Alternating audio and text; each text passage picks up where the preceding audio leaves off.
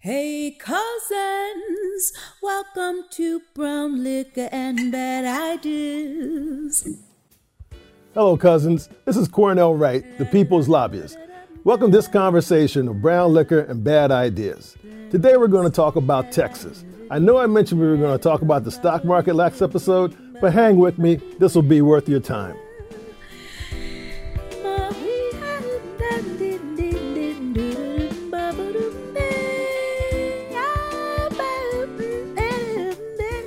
So, cousins, let me say first a heartfelt shout out to all the cousins in Texas who have experienced any difficulties associated with the recent weather event that they had. We're sorry for the losses, both personally, property, opportunity, timing, just everything. It's horrific. But this is brown liquor and bad ideas. And so we want to go back and review some of the decisions, some of the situations that may have led to some of those circumstances the cousins in Texas experienced. On January 7th, CBS Science News reported that there was an event occurring in the North Pole called a sudden stratospheric warming, SSW. It's all tied into the polar vortex, all the meteorological information. I can't explain it to you in detail, cousin. The link is in the description to take you to that for more detail. But basically, what happened is in the atmospheric administration, it went from a minus 110 degrees down to minus 10. And that extra warm air moved what you just kind of up around in Canada, you know, the cousins up there, it moved it down so it impacted with more severe weather than we've experienced in the past into Texas, Oklahoma, all the Midwest states, etc. And we saw the results. Because they perhaps weren't as prepared for cold weather and winter as perhaps in other parts of the country, they had significant problems and in some instances deadly. So, what happened, cousins? The problem is that so all of a sudden you start looking at these things, and what caused that situation in North Pole? Climate change. As my grandmother used to say, are you going to believe me or your lying eyes? It happened.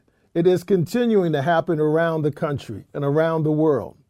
Just to give you a for instance as to how important this is, in 2020, the CEO of Blackstone one of the world's largest private equity firms, the CEO Schwarzman said that businesses must address climate change.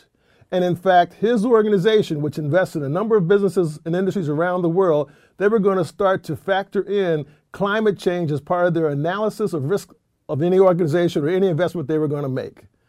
Cousins, that means capitalism meets climate change. You with me on that? There's no way around it. So we need to start being more concerned about climate change, I believe, for everything that we're involved with, right? Look what the cousins had to go through out in Florida. Excuse me. What the cousins had to go through in Canada. Let me take one for you.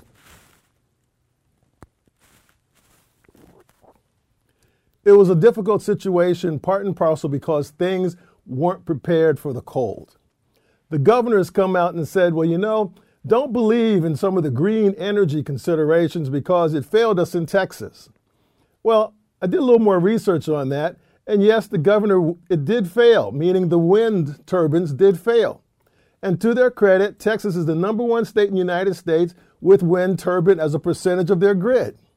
But it's only 10% of their grid, cousins, of which, from what I my reading, 7% was what was required and anticipated to be part of the grid at any given point in time for support.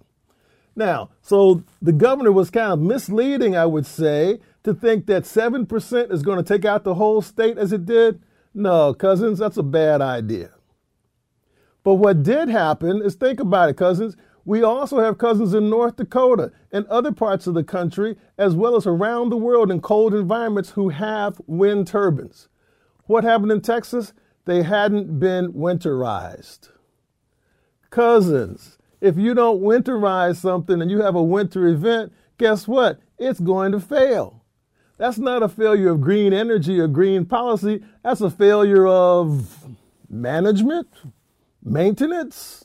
What other bad idea you want to call that, cousins? As I say, some people don't believe fat meat's greasy. If you don't winterize something and you have winter, it's going to be a difficult situation, right? So the other part of this is that our hearts poured out to our cousins in Texas. We wanted to help them. Unfortunately, the good cousins in Texas decided they weren't going to be part of the national power grid, which means that once you got to the borders of Texas, you couldn't even run an extension cord across the border. I'm joking. But the whole point is they're not connected to the internet, to the power grid within the country, so we couldn't have helped them out in other ways. And why is that important? Because electricity is one of our key energy components of our society. What do you use in your life that's not electrically based or electrically charged? And cousins, years ago, I was in Florida in the middle of a hurricane. The electricity was knocked out. Guess what? There was gasoline in the tanks at the gas stations, but with no electricity, the pumps won't work to pump the gasoline out of it into your cars. You follow me? So, with no electricity, none of the pumps work. So, with the great infrastructure they have in Texas, and I mean that positively, of having a natural gas flowing opportunity, if the electric pumps that pump the natural gas through the pipelines can't work because of no electricity, the gas, the liquid gas can't get to the power plants to create the electricity. You follow me on that? So you have to have some electricity in order to get the pump started, in order to be able to produce the pipelines for the, for, the, for, the, um, for the liquid gas. That's a problem. We couldn't help them. Now, they, they decided not to be a part of it. There's a lot of good reasons, I'm sure. One of the considerations is a freedom opportunity that if you're part of the national grid, you also then have to adhere to inspections, adhere to standards, and other aspects that all the other states need in order to be able to what? Try to maintain, secure, and harden our infrastructure so that we don't have significant power outages as we had.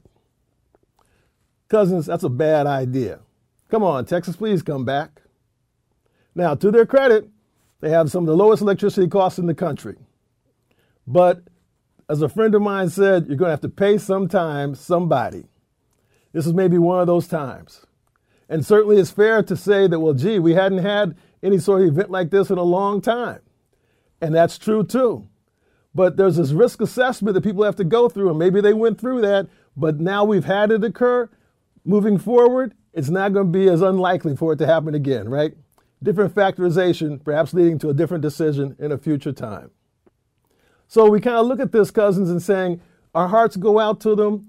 The roads were difficult. People went through a lot of difficulties. I t- spoke with friends and relatives who I have living in Texas, and I'm sorry for all their grief and their hardship, but I really want them to be able to get back to normal as soon as possible. I know the president's declared a national emergency. The insurance companies are trying to manage, all right?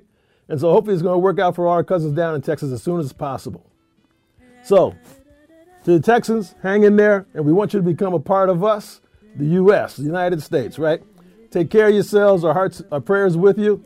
And by the way, everybody keep wearing your masks because the vaccines are starting to roll out. Masks are starting, but still, cousins, we've had over half a million cousins in our country die because of COVID 19. You take care of yourselves. We'll see you next time on Brown Liquor and Bad Ideas.